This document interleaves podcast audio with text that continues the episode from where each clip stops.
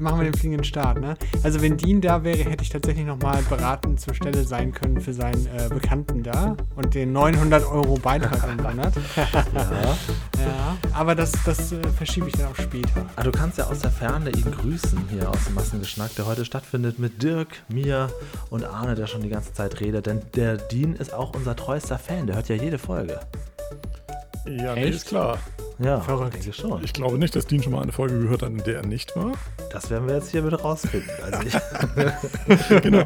Bitte von den Zuhörenden jetzt keiner Dean einen Tipp geben, sondern nee. wir warten jetzt einfach mal drauf ab, ob Dean darauf reagiert. Dean, wenn du das jetzt hörst, dann schreib bitte mal in den Kommentar, dass du das gehört hast. Genau. Ähm, Ansonsten das ist der Dean ist ja nächste Woche wieder da, dann kannst du ihn ja fragen, ob er Arnes Tipps umgesetzt hat. Genau. Das ist nämlich jetzt Kontrolle, um einfach mal zu gucken, ob unsere Mitarbeiter in diesem Podcast dann auch hinter dem Produkt stehen. Genau. Ja, Was würdest du ihm denn sagen, wenn der Dean jetzt hier wäre? Nehmen wir an, der säße hier mit am Tisch.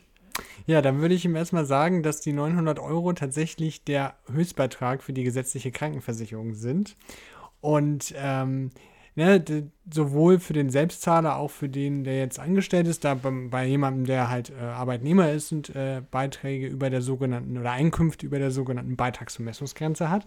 Da zahlt halt der Arbeitgeber die andere Hälfte, aber es kann, also es wird niemals vorkommen. Als, als ich dann gehört hatte, 1800 Euro im Monat, dachte ich mir so, Leute, no way, es sind maximal 900. Und warum auch immer sein Bekannter mit dem Höchstbeitrag eingestuft worden ist, wenn er 200 Euro im Monat an Einkünften hat oder steuerrechtlich Gewinn, kommt man natürlich im Leben nicht auf 900 Euro im ja, Monat. Die vielleicht auch ein bisschen was durcheinander bekommen. Es ist aber wahnsinnig schlimm, wenn man eigentlich es besser weiß, aber nicht eingreifen kann, weil es schon gelaufen ist. Man war nicht dabei. Es ist doch furchtbar, sich das dann anzuhören, oder? Es geht, es geht. Es war witzig. Ich, ich war gerade irgendwie laufen und hatte nebenbei dann ähm, das gehört, weil ich nämlich so lobe ich mir das.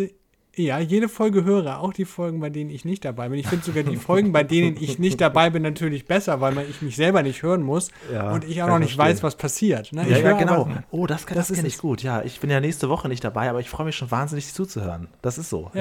ja. ja das ist echt cool. Also, liebe Zuhörer, naja, bei der Gelegenheit muss man auch kurz einwerfen, dass Julian tatsächlich die Folgen hört. Der kommentiert nämlich anschließend immer noch. Ja, genau. Ja, ich kriege das alles ja, mit. Gut, klar. Also ich höre das ich auch manchmal unsere eigenen Folgen nochmal. Also in der Regel mache ich das schon so, dass überall, wo ich mitgewirkt habe, ich das einmal noch gucke oder höre. Mhm. Aber ähm, hier bei diesen Gesprächen ist das jetzt nicht unbedingt so notwendig, aber mache ich trotzdem manchmal. Liebe Grüße übrigens an meinen guten Freund Marco. Der hat sich letztens vor Langeweile ähm, auf seiner, der ist ja Fahrer als Beruf, LKW-Fahrer, nochmal ein paar alte Massengeschnacks angehört.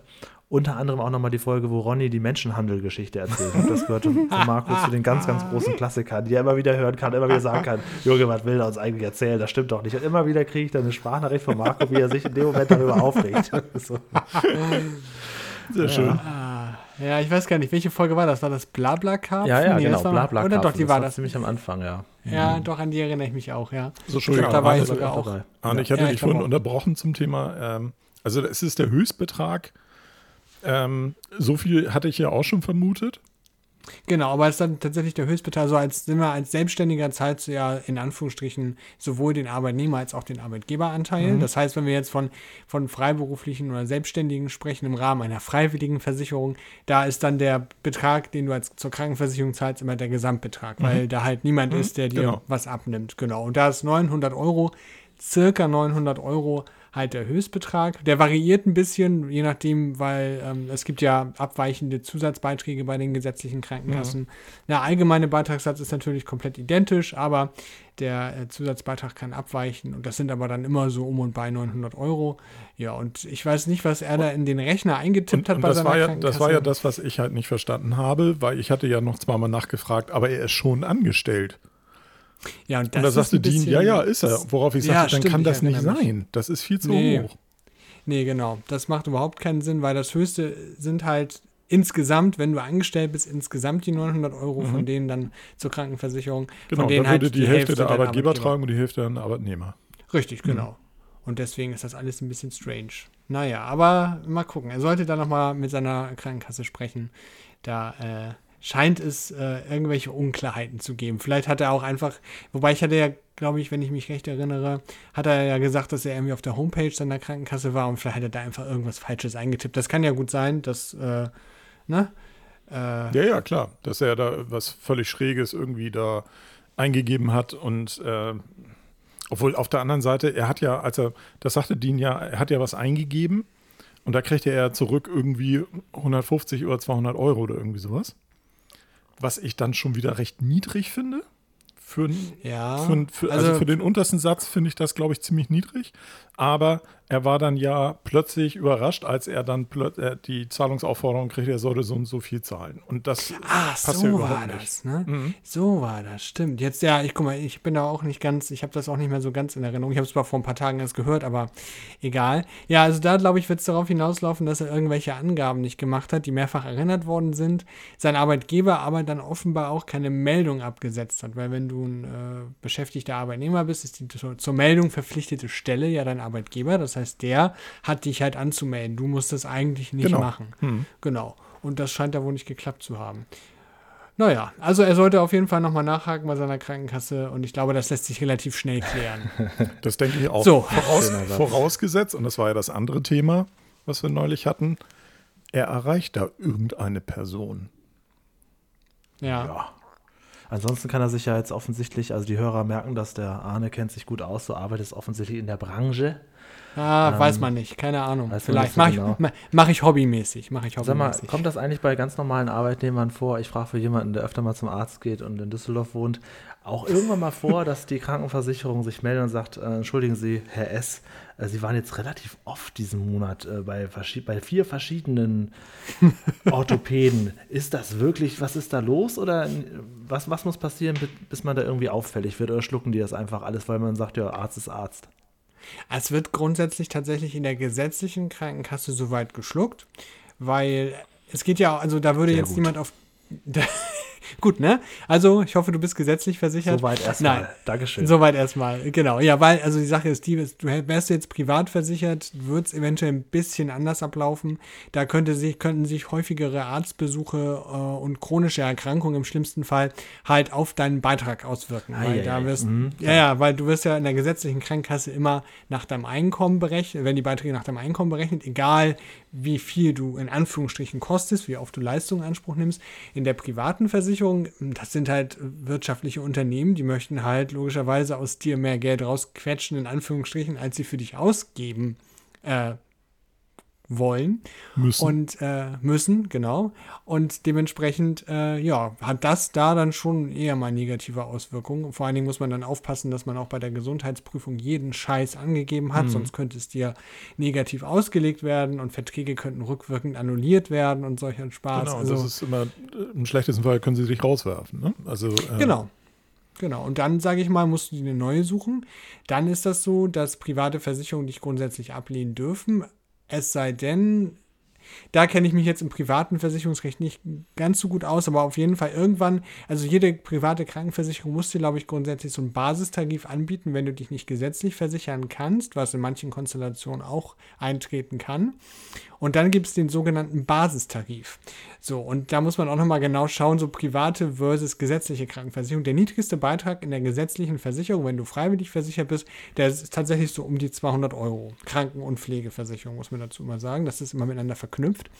Ja. Der, der, der, der Basistarif in einer privaten Versicherung, also eine private Versicherung, die dich dann nicht ablehnen darf, weil du denen vielleicht zu krank bist, der liegt bei, ich glaube, 600, 700 Euro inzwischen.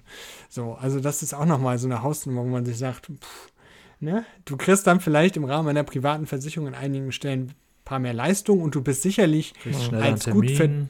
Ja. ja. genau. Schneller Termin. Du bist auch als gut verdienender, junger, gesunder Mensch dort günstiger versichert. Aber es ist halt immer so. ein Pokern, mhm. Mhm. weil du aus der privaten nicht mehr so ganz leicht mhm. zurückkommst in die gesetzliche. Und ähm, das also kann dann schnell teuer werden. Was später für mich, mal. Äh, für mich, der schon mal gerne zu verschiedenen Ärzten geht und sich auch mal gerne so eine Fünftmeinung einholt, ja, äh, schon immer so eine wichtige Sache ist. Mhm. Irgendwann hieß es ja, es gibt jetzt äh, immer die Gesundheitskarte und so weiter. Und ich mhm. hatte immer ganz große Angst, dass ich, sagen wir mal, zu äh, Hautärztin Müller gehe und sage, schauen Sie mal hier, was ist denn da los? Und die aber schon quasi sofort sieht, ja, aber das haben Sie doch schon bei Eberhard und Karina und meinem Kollegen Johannes auch schon gefragt vorgestern. Wieso kommen sie nicht zu mir? So transparent ist das alles noch nicht, oder? Nee, erstmal ist es ja die. Ja, Entschuldigung, Anne. Ich weiß nicht. Äh, genau, ja, auf jeden Fall. Und du kannst, wenn du möchtest, dich für die elektronische Gesundheitsakte freischalten lassen Und dann oh, nö, ähm, nö, nö. können da. Nee, nee, nee, genau, musst du nicht. Das ist vollkommen freiwillig. Das macht vielleicht nur dann Sinn, wenn du irgendwann am Hausarzt warst, der hat da schon so ein paar Sachen irgendwie diagnostiziert und dann wirst du zum Facharzt weitergeleitet. Das ist ja schon, schon, schon ein Fehler. Der Hausarzt, der diagnostiziert gar nichts. Der kann sehen, ob ich, ob ich äh, Schnupfen habe, das kann er gerade noch so feststellen. Und wenn ich Bauchschmerzen habe, dann sagt er, ja, haben sie wahrscheinlich äh, eine Grippe. Für alles Weitere sagt er ja, sorry, äh, da kann ich als Arzt gar nichts für sie tun. Da müssen sie zu einem richtigen Arzt gehen. Ne? Mhm. Also kenne ich das zumindest. Okay, na, da, da habe ich, hab ich bei meinem Hausarzt mal Glück gehabt. So ein bisschen Know-how hatte der schon. Ähm, ja. So Basis-Know-how, was so ein Allgemeinmediziner auch Eine haben Erkältung, sollte. Erkältung, klar. Know-how ist auch Know-how. Ne? Das ja, ist so. Aber das ist so Know-how, das kriege ich wahrscheinlich auch noch hin. Dann, dann werde ich sonst der neue Haut, Hautarzt, wollte ich gerade sagen, Hausarzt. Hm. Ich mach, promoviere dann nochmal irgendwie so ein bisschen an irgendeiner Fantasieuniversität und dann schicke ich dich auch immer einfach nur zu Fachärzten. Genau, und da schreibt man dann so drauf, äh, Diagnose, Frag, Fragezeichen. Und da schreibt man nicht immer sowas, sowas drauf, was man glaubt, was es ist, sondern nur erbitte, erbitte Befund. Er muss, so. Ja, wobei es ist ja so, dass dein Hausarzt, wenn er dich zum Beispiel krank schreibt, der muss ja schon in Diagnose Ja gut, klar, das angeben, ja. Ne? Aber wenn ich jetzt irgendwas Richtiges habe und er sagt, dann müssen Sie zum Facharzt, zu welchem auch immer, dann kann er auch einfach nur ein Fragezeichen draufschreiben und sagt, so, jetzt sind Sie zuständig, ne? Das weiß ich gar nicht. Er muss schon noch irgendwas diagnostizieren. Es gibt aber so allgemeine ja, Diagnoseschlüssel oder es gibt keinen, also es gibt noch, den Diagnoseschlüssel kannst du mit einem G ergänzen oder einfach freilassen, glaube ich. G steht für gesicherte Diagnose. Wenn da nichts steht, ist das so ein bisschen Verdacht. Ja, mhm. Verdacht. Mhm. Genau. Verdacht auf und dann ähm, in der Regel erwartet der, der Hausarzt ja auch eine Rückantwort. Ja. Ne, damit das auch bei ihm dann irgendwie äh, vermerkt werden kann, was denn da diagnostiziert wurde. Ja. Aber es kommt Gut. natürlich auch, wie du schon sagst, auf dem, auf dem Hausarzt drauf an. Ich kenne auch Hausärzte, das sind totale Teufel und ich kenne Hausärzte, die sind gut und ähm, beziehen verhältnismäßig schnell einen Facharzt mit ein und sagen, ja, das lassen wir da ja, checken, das lassen wir ja da gut. checken. Also, also ähm, es ist nicht selten so gewesen, man braucht ja schon seit langem nicht unbedingt mehr zwingend eine Überweisung zum Facharzt. Also mhm. ich übergehe den Hausarzt auch ganz gerne mal. Das also mache ich direkt zum Facharzt. Wenn ne? es mir verhältnismäßig klar ist, dass ich eine, ein Leiden oder eine Malaise habe, die ähm, eine Malaise. Ähm, die nicht direkt für den Hausarzt irgendwie sinnvoll ist oder ich halt schon eine klare Idee habe, das ist was für ein Orthopäden oder sonst irgendwas, dann ja, würde genau. ich auch eher direkt zum Orthopäden ja. gehen.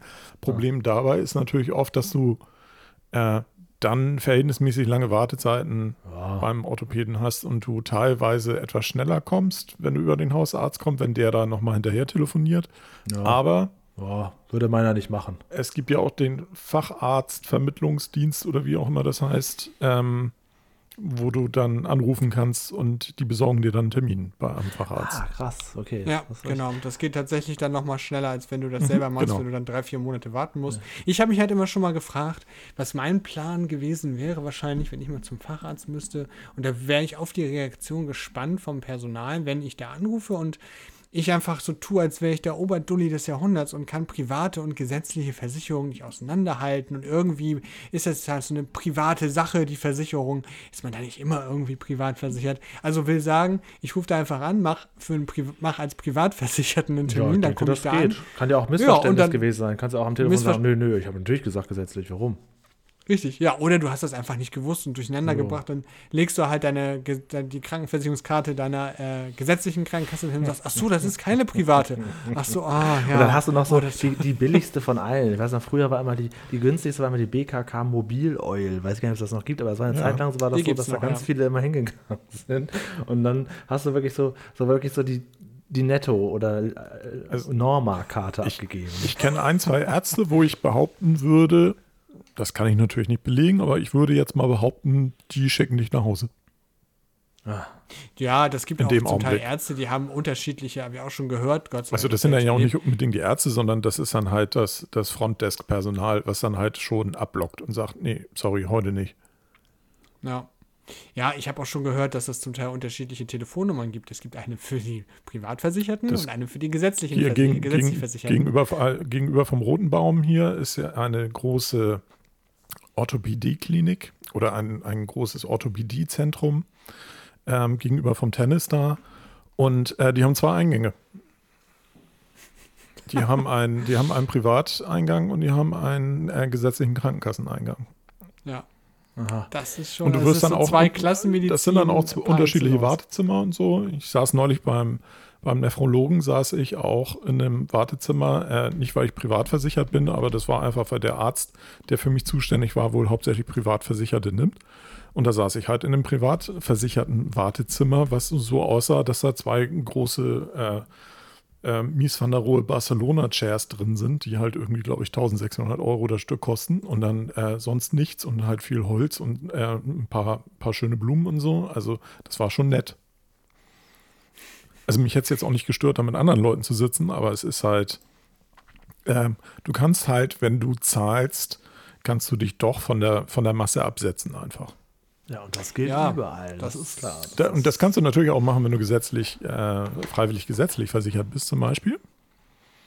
Ähm, du kannst als Selbstzahler kannst du dich immer überall rein. Ja, ne, genau. Also bei, ja. bei, bei, uns hier im Haushalt ist es zum Beispiel so, dass tatsächlich das Thema äh, Orthopädie, wenn mal ein orthopädisches Problem ist, wir kennen halt zwei, drei Orthopäden, wo du für, für, verhältnismäßig kleines Geld hingehen kannst und dann sagen kannst, guck mal bitte. Und die dir dann sagen können, ob das was Größeres ist oder ob das einfach nur ja, gerade. Würde ich sogar im Zweifel, je nachdem, welche Paranoia ich gerade habe, auch dann machen. Ja, genau. Oder gerade bei sowas äh, Orthopädischen, wo ich schon die Ahnung habe, ja, das wäre schon gut, wenn das heute an Heiligabend noch kurz jemand einrenkt, dann wäre mir das schon einiges wert. Ja, genau. Also so, so ein Thema wie zum Beispiel irgendwie, ich habe unglaubliche Schmerzen im Rücken, ist das irgendwas, was, wenn ich da jetzt warte, was sich dann verschlimmert oder sonst irgendwas? Ja, das kann so. auch sein, ja. Und da haben wir dann halt auch schon mal die, die Karte gezogen, da zahlt sie dann die 120 Euro. Ja, ja, gut. So, und dann aber, ja. ne, dafür bist du dann halt am nächsten Tag da und nicht in sechs Wochen. Ja. Ähm, seid ihr ja, bereit für einen ganz krassen Themenwechsel? Oder ja, ist es, ist ja es, äh, ich hoffe, ich, ja, ich bitte drum, weil ich glaube, wir haben schon einen Großteil der Hörerschaft verloren. Auch dann auch eine Arzt Arztgeschichten eigentlich immer yes. ganz. Ja, gut, das Sozialversicherung vielleicht, aber Arztgeschichten gehen, glaube ich, nochmal gerade. Arztgeschichten so. sind. Wir können ja ein bisschen in die Arztromangeschichten äh, gehen. Oder Arzt also noch so, so eine, so eine romantische Ader da noch mit reinbringen irgendwie. Der Arzt, dem die Frauen vertrauen oder irgendwie sowas. Also Dr. Stefan Frank. Ach du Scheiße. Sigmar Solbach, guter Gast für Sprechplanet. Gleich mal aufschreiben. Ja, genau. Ja, siehst du, hat sich wieder gelohnt, der Podcast. Und so, ja, der wird Holger ablehnen. Ne? Wenn ich nicht mal Horst Jansson durchkriege, dann muss ich mich auf Sigmar Solbach. Ich brauche ja gar nicht erst um die Ecke kommen. Aber, Aber ich, der lebt aber noch dann, ne? oder? Und das ist ja für mich eine, eine, gute Voraussetzung schon mal. Genau. ja. Dass er noch lebt. Ja, ja, genau. Ja, so, ähm, äh, du hattest einen ja, harten Themenwechsel. Mein krasser Themenwechsel ist jetzt, den hat Dirk quasi unbewusst initiiert, Getriggert. weil du sagtest eben das Wort roten Baum und hast dann auch selber kurz Tennis oder, ja. oder Stadion angesprochen. Und das weckt so eine Urerinnerung für mich an die guten 90er Jahre. Und da frage ich mich natürlich, welchen Stellenwert hat das Tennis heute noch oder findet da noch irgendwas statt? Du musst jetzt nicht in Corona-Zeiten denken, sondern von mir aus vor zwei, drei Jahren. Äh, ist das immer noch ein vollbesetztes Haus, Stadion, kommen die ja, also, Leute noch dahin? Nein, ja, also ähm, gucken die noch nach rechts und links, die Zuschauer ständig? Wieso nach, von rechts nach links? Ja, den Ball hinterher. Ach so, okay. Das ist das klassische ähm, Bild eines Tennis. Äh, also äh, das, das, Turnier, das Turnier am Roten Baum war ja mal in der höchsten ATP-Kategorie. Ja, bekannt, ja. Und ähm, das ist was. es ja seit Jahren schon nicht mehr. Das ist ja in den letzten ich muss lügen, aber ich glaube, 10, 12 Jahren oder so ist es ja von Michael Stich und seiner Firma irgendwie geleitet worden. Ich muss ganz kurz, ganz kurz, ganz kurz lachen, weil ich mir gerade vorstelle, wie äh, Leute jetzt traurig sind, weil sie gerade denken, ja, Arztgeschichten geil, jetzt kommen wir zum Tennis. Das ist natürlich äh, ein bisschen äh, schade. Wahrscheinlich verlieren wir jetzt die Leute. Ja, Michael Stich, was hat der damit zu tun? Der war ja immer der, der Zweite. Mich, Michael Stich hat das organisiert. Also Michael Ach, Stich war der Geschäftsführer am Roten Baum. Ähm, Ach was für, ich glaube, wie gesagt, 10 oder 12 Jahre. Äh, in der Zeit hat das Turnier aber kontinuierlich an Wichtigkeit Nach verloren. Nach seiner aktiven Tenniszeit dann wahrscheinlich. Ja, ja, klar. Ah ja. Äh, in der Zeit hat das ähm, Turnier aber kontinuierlich eigentlich an Wichtigkeit auch innerhalb der ATP verloren. Und ähm, ist jetzt vor zwei Jahren wieder, ich glaube, an den Deutschen Tennisbund zurückgegangen, weil das war vorher vom DTB ausgerichtet, wenn ich das richtig in Erinnerung habe. Der sitzt da unter anderem auch mit einem Büro. Und äh, jetzt ist es, gibt es eine Turnierdirektorin, glaube ich, die das seit zwei Jahren macht und die ist jetzt aber in, in Covid-Zeiten mehr oder weniger mit ihrem ersten Turnier dazugekommen. Hat das aber so aufgezogen, dass das schon wieder ein bisschen wertiger war als vorher. Die haben sich mit, mit Stich halt auch irgendwie über das Konzept irgendwie in die Haare gekriegt. Da gab es über Jahr, Jahre Zankereien und äh, gerichtliche Auseinandersetzungen, glaube ich. Und ich kriege das nicht ganz zusammen, aber es ist auf alle Fälle es ist wieder mehr ein bisschen auf dem, auf dem Weg nach oben, aber es ist eigentlich noch nicht wirklich wichtig, das Turnier. Ah ja. Ja, in den das 90ern also haben wir das alle geguckt. Ja, ich wollte gerade sagen. Jetzt hat, muss dann ja immer Anfang der 2000er schon irgendwann nachgelassen haben, oder? Ja, hat es. Ähm, aber das ist so, ähm, so richtig nachgelassen hat es, glaube ich, so 2005, zwischen 2005 und 2008 oder irgendwie so. Ah, okay. Warst du denn wo, mal wo da selber, wenn du da schon wohnst? Ich jetzt? Ja, ja ich war da mal, äh, da habe ich hier aber noch nicht gewohnt. Äh, so. Da habe ich aber unter anderem für die ATP gearbeitet. Ach. Und äh, da habe ich ein Turnier hier am Roten Baum mitbegleitet. Und ähm, das war aber ähm, also für mich jetzt, ich fand es ganz lustig und ich habe da auch eine Menge erlebt, aber es war ähm, für mich auch nicht so ein Traumjob, weil ich halt mit Tennis überhaupt nichts anfangen kann. Ja, und das ist natürlich, wenn du sagst, du hast da gearbeitet, das kann ja auch alles gewesen sein. Vielleicht hast du Schnittchen geschmiert oder einen Balljungen gespielt. Was hast du denn da gemacht? Ähm, Business. Ja, genau. Ten Tennis gespielt. Business. das war eine aktive Zeit. Nee, ich war in einer, ich war in einer Multimedia-Agentur tätig, die ähm, die Rechte der ATP für Digitales gekauft hatte. Ah ja. Und wir haben äh, quasi die ATP digital vermarktet, beziehungsweise ähm, ins Netz gebracht, umgesetzt mit einer Redaktion und so weiter. Und ich war äh, zeitweise der technische und zeitweise der komplette Projektleiter für das Ding. Ah ja, schau mal. Krass. Und jetzt wohnst du da und das ist, ist dir vollkommen egal. So ja, das war mir damals auch schon verhältnismäßig egal. Also mir haben dann Leute gesagt, oh, du hast dich mit Nick Bolitieri getroffen, das ist ja total geil, ein cooler Typ und so. Und ich so, äh, ja, ein ziemlicher Schnacker ist das. ähm, ich aber das war, nicht mal. Ich war, das ist, das war der, der, der hatte so eine Tennisakademie in, ich glaube, Florida. Und das war da, wo Boris Becker, glaube ich, auch hochgekommen ist und Pete Sampras und äh, glaube ich, oder, oder Agassi oder so, die, die haben alle bei Bolitieri angefangen. Das war so ein Typ, der hatte immer so eine abgefahrene Sonnenbrille auf, weißt du, so eine, so eine, so eine äh, sehr eng anliegende, großflächig verspiegelte und war immer so, ein, so ein ja, Smilemann irgendwie und äh, auch so ein bisschen shady Charakter. Und hm. Also in dem Jahr, wo ich da zu tun hatte, äh, war Boris Becker wieder da. Der hat da wieder gespielt. Das war auch dementsprechend eine Sensation. Hat, äh, war auch ganz unterhaltsam. Und bei den Damen hatte Martina Hingis gewonnen. Die hatten vor uns gespielt. Also die, das war so, dass sie die, äh, die ersten zwei Wochen waren WTA-Turnier und die nächsten zwei Wochen waren dann das ATP-Turnier. Und äh, okay. wir waren halt schon dort vor Ort und hatten unsere, unsere Backstage-Pässe und was weiß ich nicht und waren da am rumlaufen und aufbauen und so, während das WTA-Turnier so in den letzten Zügen lag. Martina Hingis, jetzt kommt er mit so Worten an, die irgendwie so tief vergraben sind. Gleich kommt noch Navratilova, Bäckerfaust, Bobbele. Solche nee, Begriffe müssen ja auch noch alle sein. Navratilova nicht, aber hier ähm, Gabriela, ja, Sab Gabriela Sabatini war da. ja, ja, stimmt, die ist auch nein. Die hat aber nicht mehr aktiv ist. gespielt, sondern die war nur zu Besuch und war quasi in dem, in dem, in dem VIP-Bereich, in dem Green Room und so weiter, wo die Spielerinnen waren, war die. Und wie hieß noch die, die Werbung für Milchschnitte gemacht hat? Okay, es geht raus an die Zuhörer. Auf, auf, auf, jeden Fall muss ich aber auch sagen, ich war ja nie so der krass Tennis interessiert, aber selbst als jemand, der das nur so beiläufig mitbekommen hat, der, der, der sagt sofort Pete Sampras. Ja klar, den Namen kenne ich. Diese ja, ganzen Namen genau, kennt Namen. man einfach. Ja.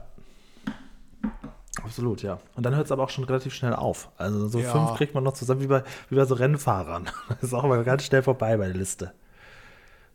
Apropos Rennfahrer, habt ihr, das ist jetzt schon ein paar Monate her, dass die rauskam, die, da habt ihr, glaube ich, schon mal drüber gesprochen. Ich weiß nicht, habt ihr da schon mal drüber gesprochen, die Doku von über Michael Schumacher? Die lief auf Netflix. Äh, ich habe nur die letzten zehn Minuten geguckt, weil das für mich so die interessanteren Minuten waren. Ja, weil da, das war, weil da die Frau von ihm nochmal. Ja, genau. Äh, so ein genau. bisschen was hat durchblicken lassen, dass man so grob erahnen könnte. Ich habe sie immer noch nicht geguckt. Wie es ihm so geht. Okay. Ja. Also sie hat im Prinzip einmal mehr um Verständnis geworben, dass man, dass man nichts sagen möchte. Das hat sie eigentlich ganz gut gemacht, fand ich. Ja, und dass er halt noch irgendwie da ist, aber anders äh, so. Ja, der ja, Satz das klingt sehr schlimm. Ne? Das klingt sehr schlimm, ja. Das klingt wirklich schlimm. Das klingt wirklich so Also nach, das ist also, ja auch eine ohne Pest. spekulieren zu wollen, aber wach, wie Wachkoma. Man, so. man, muss ja auch sagen, das ist ja auch eine Pest. Also das habe ich, um, um zu, zu diesem ATP-Ding wieder zurückzukehren. Ähm, das habe ich damals mitbekommen, als Bäcker dann zum Beispiel, wenn der mittags was essen gegangen ist, äh, dann war das so, dass der eigentlich nicht zum Essen kam, weil in diesem Essensbereich waren halt auch so Gäste, die von Sponsoren geladen waren und so weiter. Und da kamen halt dauernd Leute und dann, oh, hallo und so, kann ich Autogramm haben? Und ne? damals war es mit den Selfies noch nicht so. Ähm, das war irgendwie so 97, 98 oder irgendwie so. Und ähm, also das ist schon schlimm weil jeder kommt und klopft dir auf die Schulter. Und das sind natürlich dann auch noch so Leute, gerade bei Boris Becker, das waren dann meistens Leute, die noch einen Tick älter waren als er und dem wurde halt nur auf die Schulter geklopft, weil die, glaube ich, alle so, so ein halbväterliches Verhältnis zu dem hatten, weil der halt so als, als sehr junger Kerl so an den, an den Start gegangen ist. Ne? Und zu dem Zeitpunkt, glaube ich, nicht realisiert haben, dass der, glaube ich, schon so um die 30 war oder so. Also, ähm, ja. das ist schon abartig. Und also ich kann mir schon vorstellen, dass auch, also unabhängig von den Medien, die natürlich bei, bei Schumacher da nochmal eine, eine wesentlich härtere Rolle spielen, aber ich glaube auch einfach, dass, dass normale Menschen auch da total übergriffig werden und äh, überhaupt keine Grenzen kennen. Ja. Ja, ich glaube, das ist auch etwas, was, was man was man versuchen sollte, so ein bisschen zu zügeln. Also ich glaube, wenn man häufiger nachher, vielleicht aus beruflichen Gründen, mit prominenteren Leuten zu tun hat, gewöhnt man sich vielleicht eher daran, dass man jetzt sich vielleicht innerlich sagt, oh wie geil, oh wie geil, oh wie geil, weil sich einfach ein bisschen zurückhält, weil das, glaube ich, für Prominente auf Dauer wirklich anstrengend ist, wenn du andauernd belatschert wirst. Du kommst irgendwo an und wirst erstmal gleich zugetextet. Eventuell, also es gibt sicherlich auch welche, die fahren darauf ab. Aber ich glaube, gerade Prominente, die schon länger prominent sind und nicht erst seit den üblichen 15 Minuten, finden das, glaube ich, auch mal ganz geil, wenn sie möglichst normal behandelt werden, wenn sie irgendwo auch mal nicht erkannt werden, beziehungsweise wenn sie erkannt werden, einfach nicht äh, die ganze Zeit begafft werden oder so. Also man guckt vielleicht mal irgendwie genauer hin. Ich habe zum Beispiel, habe ich glaube ich schon mal erzählt, ähm, vor längerer Zeit, am Berliner Hauptbahnhof mal einen Schauspieler getroffen, der hatte eine Frage, äh, so, so ein Tatort oder Pol Polizeiruf 110 Schauspieler. Als er mich ansprach, dachte ich mir, ey, das Gesicht kennst du aus dem Fernsehen. Der hat aber eine Frage gestellt, wo irgendein Zug fährt. Ich habe ihm das gesagt, habe ihm einen schönen Tag gewünscht, er mir auch und fertig. Und im Nachhinein dachte ich, ach guck mal, das war doch ein Prominenter. Dachte im Nachhinein aber gut, dass du ganz normal dem einfach nur gesagt hast, wo er hin ja. muss, mhm. schönen Tag, guten Weg, gute Reise, tschüss und nicht nur, oh, kann ich ein Autogramm haben oder oh, ich finde sie so toll. Das ist zwar einerseits ein Kompliment, wenn man irgendwie mhm. die Leute dann damit dich textet, aber ich glaube, wenn du das jeden Tag oder oft hörst, dann ist das irgendwann auch nur noch anstrengend, kann ich mir vorstellen. Ja, vor allen Dingen, man muss ja, glaube ich, unterscheiden zwischen, also es wird ja immer unterschieden zwischen diesen Leveln, ne? und die gibt es ja tatsächlich. Also jetzt ein, ein Schauspieler im Polizeiruf oder so, würde ich mal behaupten, der ist vielleicht drei bis fünf Prozent seiner Zeit in der Öffentlichkeit, ist der prominent und die restlichen 95 Prozent ist er nicht prominent und kauft ein ja. und macht irgendwas. Ähm, so Leute wie Boris Becker zum Beispiel, die jeder kennt, der ist ja, ja. eher in einer 90 bis 95 Prozent seiner Zeit in der Öffentlichkeit ist der prominent und wird angestarrt und angegafft. Schrecklich, ne? Und Leute machen Fotos und was weiß ich. Oh, ja. Und ja. ich glaube, das ist, das ist nochmal ein anderer Level. Der, ja. der auch, finde ich, deutlich abartiger ist. Und ja. ich habe festgestellt, tatsächlich, wie du schon sagst, wenn, wenn ich mit Leuten einer hohen Prominenz oder so umgehe, dass die es total zu schätzen wissen, wenn man sich direkt mit ihnen auseinandersetzt und freundlich ist und halt aber nicht irgendwie rumschwärmt oder sagt, oh toll und was weiß ich nicht, sondern einfach sich um das Thema oder die Sache kümmert und dabei nett und höflich ist irgendwie und die sind dann auch, die halten dann auch mal einen kleinen Klönschnack oder so. Ja. Weil sie ja. das dann, dann merken halt, nee, da, also ich habe hier eine echte soziale Interaktion und nicht irgendwie so ein aufgesetztes Fangirly oder so, was die ganze Zeit irgendwie am Japsen also ist. Also das erleben wir ja oft bei Sprechplanetproduktionen. Mhm. Gerade wenn die Gäste danach noch 10, 20, 30 Minuten da bleiben und ganz normal mit uns reden, ja. dann ist irgendwie ja. alles gut gelaufen. Genau, ja. genau. dann merkst genau. du halt, dass sie, dass das sie, also, und jeder Mensch weiß halt richtige soziale Interaktion zu schätzen. Ja. Ne? Und gerade, wie du schon sagst, wenn das auf einem eher tieferen Level ist und nicht auf so einem, was mich ja persönlich ankotzt, ich kann ja, deswegen gehe ich ja auch so ungern auf Partys und so, diese, diese oberflächliche, so und. Smalltalk. Ja, diese Smalltalk-Scheiße, ne? So, und wie geht's dir so? Und wenn, wenn mir jemand eine Frage stellt, dann antworte ich auf die Frage und dann kann es auch sein, dass ich die Frage eventuell auch ausführlicher beantworte, wenn es halt ein komplexeres Thema ist. Ja. Ne? Also wenn mich jemand fragt, und wie kommt ihr so durch die Covid-Zeit? Das dauert schon zwei, drei Minuten, um das zu beantworten. Ja, Smalltalk kann ich gar nicht. Ich bin, was sowas angeht, wirklich äh, total retarded. Ähm, funktioniere auch nicht. Mhm. Also ich wirke, glaube ich, bei so Smalltalk-Situationen auch immer sehr unsympathisch. Ähm, was ich oft habe, wenn wir bei Sprechplanet die Abmoderation machen, dann stehen wir ja nicht auf und gehen, sondern ich sitze ja trotzdem noch. Manchmal kommt Christa noch an, macht noch ein Foto oder Holger. Und es ist nicht selten so, dass wir mhm. mit dem Gast da trotzdem noch 10, 20 Minuten in der gleichen Position sitzen, nur ohne Kameras. Mhm. Das finde ich immer sehr, mhm. sehr schön, weil dann ist im Prinzip so, dass, dass das Ding gemacht und dann ist es mhm. einfach nur noch so. Dann ist es, dann ist ja, Prominenz auch gar keine Rolle mehr. Ja, genau, weil dann, genau. dann kommen wirklich so ganz komische ja. Themen, irgendwas Regionales oder so. dann, ja, das ist eigentlich ganz nett. Aber klar, also ich, ich das wäre wär mir auch ein bisschen unangenehm, ähm, glaube ich, ähm, auf jemanden. Ich, ich habe ja kein Anliegen, wenn ich jemanden auf der Straße sehe, nehmen wir an, da läuft mhm. jetzt Udo Lindenberg, den ja auch, den ja auch jeder kennt. Ich hätte ja gar kein Anliegen, außer zu sagen, ja, ich kenne sie. Also das wäre mir auch sehr unangenehm irgendwie. Also die Zeiten sind, glaube ich, auch vorbei. Also wenn das jetzt nicht wirklich jemand ist, zu dem ich wirklich einen Bezug habe, äh, dann würde ich das auch nicht machen.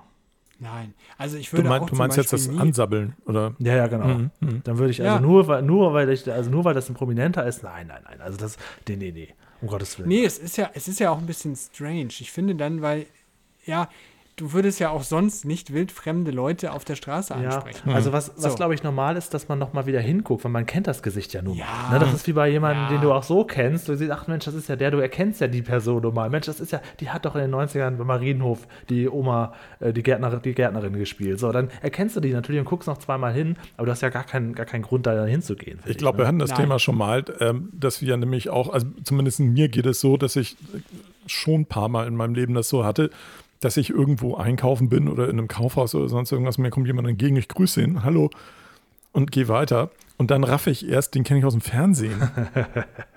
Ja. Ne, ist, so, so ein bisschen peinlich, so, so, dass, ich, dass ich dann erst raffe, nee, warte mal, du hast gerade jemanden gegrüßt, der dich überhaupt nicht am Zettel hat. Die grüßen meistens freundlich zurück dann. Ja, ähm, ja ich glaube, die sind auch einfach froh, dass die normal gegrüßt werden und sich denken, ach guck mal, ich glaube, der hat mich eventuell gar nicht erkannt. Das, das ist, glaube ich, bei Seriendarstellern auch oft so, dass, mhm. dass, die, dass man so erst im zweiten Moment denkt, woher kenne ich den eigentlich? Ach ja, und dann ist es schon zu spät. ja. Also hier, ich hatte mal, ich hatte mal durch Zufall dann aber auch nur geguckt und großen Bogen gemacht, ohne es böse zu meinen, aber ne, um mich nicht zu belatschern, habe ich glaube ich schon mal erzählt, dass ich beim Mediamarkt in Altona halt in meiner Mittagspause mal Hugiger und Balder gesehen habe. So. Und der war da bei den Bogen gemacht. ja, ja, ja, nicht irgendwie so ne, noch nah dran vorbeilaufen. Dass er noch denkt, ich erkenne ihn.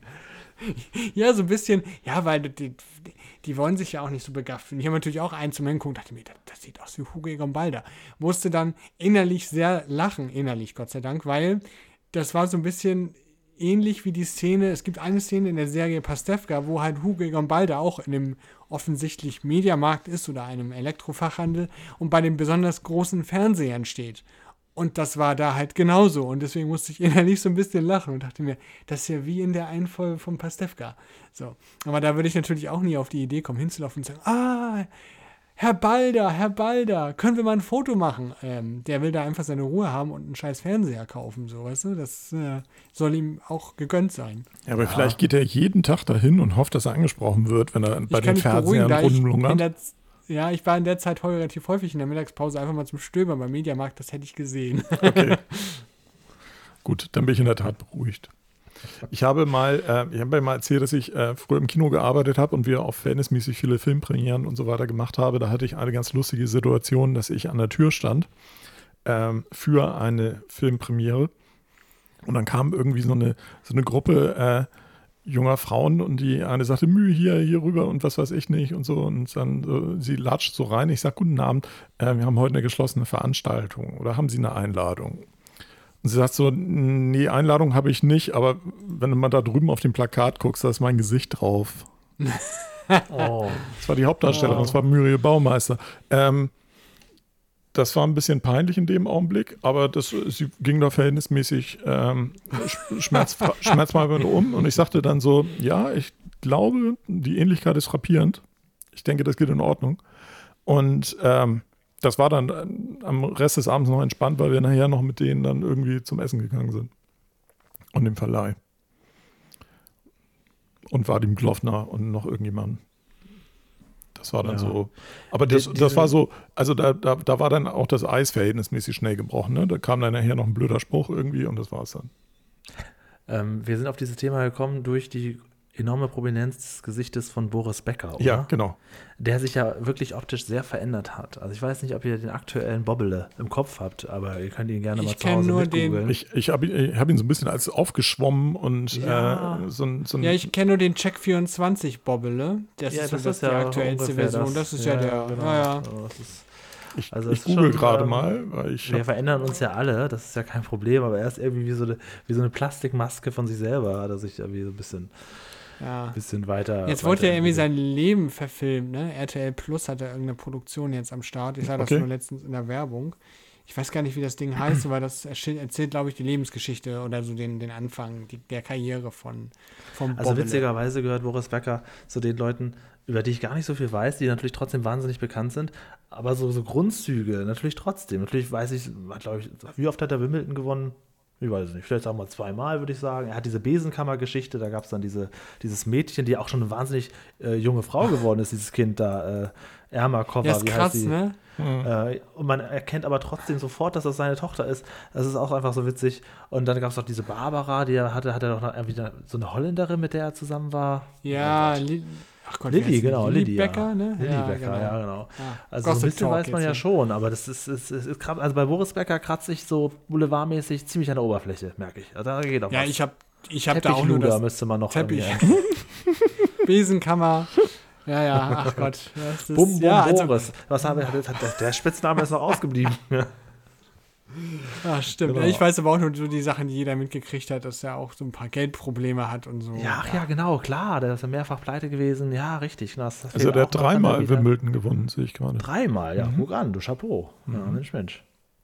Also da, Ja, da wollen wir ihn dann nicht nur auf diese Teppichsache beschränken. Ja, der hat ja Also- wohl jede Menge Sachen irgendwie auch verauktioniert aus seinem, Mhm. aus seinem Leben, auch wohl irgendwelche Trophäen und so weiter. Mhm. Ähm, ja, genau, es gibt Lilly Becker, Anna Ermakova und Barbara Becker, wird hier bei Google gleich unmittelbar Wie, genannt. wie heißt das Kind von der Anna Ermakova? Diese inzwischen auch sehr, sehr großes Anna Mädchen Ermakova. ist das. Ah, das ist Anna. Und Ja. die Frau? Die Mutter? Ern, Erm, Erna. Achso, nee, ne? genau, Anna Ermakova ist die, ist die Tochter, genau, und ähm, Erna Ernachkova, das wäre doch super. ja, das, glaube, das ja. kann ich ehrlich gesagt gerade, ja, das kann sein. Ich, ich kann es gerade nicht wirklich sagen, weil ähm, die ist hier nicht gelistet, weil die hat er nicht geheiratet. Ach so, nee, die hat er ja nur einmal ganz kurz getroffen. Ja, Und dann, der, äh, der hat äh, getroffen, hat er- ja. Dann hat er noch ähm, diesen Sohn, der irgendwie jetzt auch DJ ist. Zwei Äh, Söhne hat er. Noah, glaube ich, Mhm. zwei Söhne. Ah ja, okay. Ah, ja. Genau. Und diese furchtbare Barbara Becker, die sieht man auch noch ab und zu so in den Medien. Ja, so furchtbar ist die gar nicht. Also Ja, die es ist so, also die ist okay. halt sehr auf so einem Fitness-Yoga-Trip und so und macht viel in Miami. Die habe ich eine Zeit lang, da war ich aber noch kleiner, ganz oft verwechselt mit äh, Nadel. So von der, von der Mhm. Art her. Nadel Mhm. ist aber deutlich anstrengender, kann ich euch sagen. Also, Äh, ja, äh, also wäre wär auch mal ein guter Sprechlergast. Ich wüsste nicht, was ich mit ihr lange reden sollte. Wer, aber ich Nadel? find, ja, Nee. ich, ich finde sie so in ihrer Art, wenn ich die irgendwo reden sehe, finde ich die unglaublich anstrengend. Ich wüsste, würde gerne wissen, ob das in Live auch ist. Also, äh, ja. Ich habe mal, ja, ich habe äh, jahrelang neben der gewohnt. Oh, jetzt, jetzt geht's los. Jetzt müssen wir ganz neue ich, Themenblock äh, aufbrechen. nee, da Äh, ist nicht viel zu erzählen. Also Meine Nachbarin Nadel kommt. Unsere beliebte Rubrik kommt jetzt. Meine Nachbarin, die Nadel. Ich verfolge eins mit Dirk. Wie lange? Hm? Wie lange habt ihr mit, nebeneinander gewohnt? Also nicht unmittelbar nebeneinander. Die hat, lustigerweise hat sie ähm, anderthalb Jahre neben mir gewohnt in der Einwohnung und ist dann irgendwie drei Jahre später quasi gegenüber von mir eingezogen in einer anderen Wohnung. In der Die nächsten redet Wohnung. immer so wild mit den Händen. Die ist immer unheimlich unterwegs mit den Armen und Die Händen, ist halt auch sehr oft sehr drauf. Ja, ne? Und das Die ist, also die hat schon ziemlich, ich glaube, verhältnismäßig starke Probleme und ziemlich tragisches Leben. Und ähm, da ist, glaube ich, viel, viel im Argen, was sie Ja. mit den unterschiedlichsten Dingen kom äh, kompensiert. Und ähm, ich würde sagen, dass die, die Frau ist aber auch durch Medien und durch Personen irgendwie über Jahre ausgenutzt worden Ja, und ins Rampenlicht gezogen worden. Und äh, das war schon nicht mehr feierlich, was sie teilweise mit der Frau ich glaube, gemacht die ist haben. in irgendeinem Touristen- oder Kurort jetzt irgendwie angestellt. Das äh, habe ich irgendwo mal gesehen. Aber sie ist aber in jedem Interview finde ich sie unglaublich anstrengend. Hm. Ja, ja. Ja, Apropos anstrengend, äh, nee, warte, voll die schlechte Überleitung. Ich wollte Ja. einfach nur sagen, ich habe kurz gegoogelt. Apropos anstrengend. Ja, genau. das wäre, würde passen. Nein, ich habe ganz angestrengt ähm, gegoogelt die Mutter von äh, Anna Ernakova ist Angela Ernakova. Ah, das ist doch nicht okay. Erna Ernakova. Ah, habe ich das verwechselt. nee. Okay, gut. Das ist mal kurz Angela so. Ernakova. Ja, stimmt doch. Angela, das, ja. Kommt, kommt, kommt, hin, ja, genau. Und die, die Kleine, die Anna, die ist ja sehr, sehr groß geworden. Ich, das ist auch alles, was ich da so dazu sagen kann, weil ich sie noch nie habe reden hören. Aber wenn ich mal Fotos sehe, denke ich immer, mein Gott, wenn die jetzt schon, ich meine, ich kenne die ja noch als Baby, ich habe das ja damals auch mitgekriegt, ne? Wenn die jetzt irgendwie alle schon einen Führerschein haben und nämlich schon selber Kinder kriegen, das ist schon komisch. Äh, Julian, ich sag mal so, alle, die jetzt irgendwie 2003 oh geboren nein, sind, nein. nein, oh, die dürfen Sie jetzt Auto 18. fahren. Ja, ich fühle mich auch alt. Naja. Hm. Da sind wir wieder bei diesem Phänomen, was ja viele Leute beschreiben, wenn jemand sagt, ja, vor 20 Jahren und man denkt so an die 90er. Ähm, das passt ja nicht. Vor 20 Jahren nee, waren nee. die 2000er für mich ist auch immer wieder erschreckend, wie lange die 90er Jahre schon her sind, weil mhm. das waren ja so, das, was ich so als 89er Baujahr, waren für mich ja die 90er so der, der groß, ein großer Teil der Kindheit, der früheren Kindheit.